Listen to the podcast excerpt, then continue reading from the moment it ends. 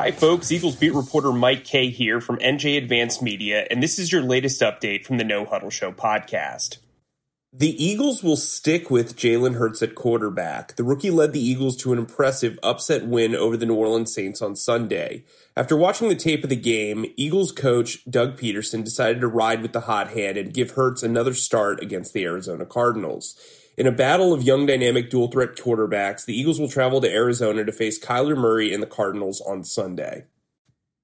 The Eagles have lost one of their most notable leaders for the season. Safety Rodney McLeod suffered a torn ACL against the Saints and will miss the remainder of the campaign. McLeod was one of the few standouts in the Eagles secondary this season. He finished the year with 64 tackles, 7 pass breakups, and an interception.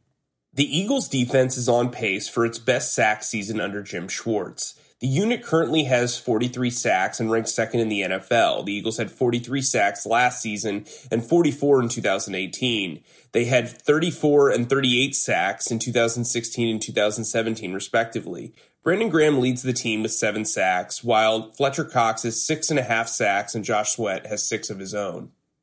Count Eagles running back Miles Sanders among the biggest breakaway threats in the NFL. Against the Saints, Sanders had an 82 yard touchdown run. The jaunt to the end zone was the longest of his career. He now has three carries of 73 yards or more this season. While he's missed three games, he still has 746 rushing yards and five touchdowns. He needs to average 85 rushing yards per game over the next three weeks to eclipse uh, 1,000 yards on the season.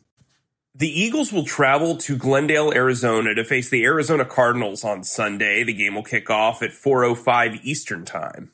For all the latest Eagles news, turn to the sports section of NJ.com and download the No Huddle Show podcast wherever podcasts are available.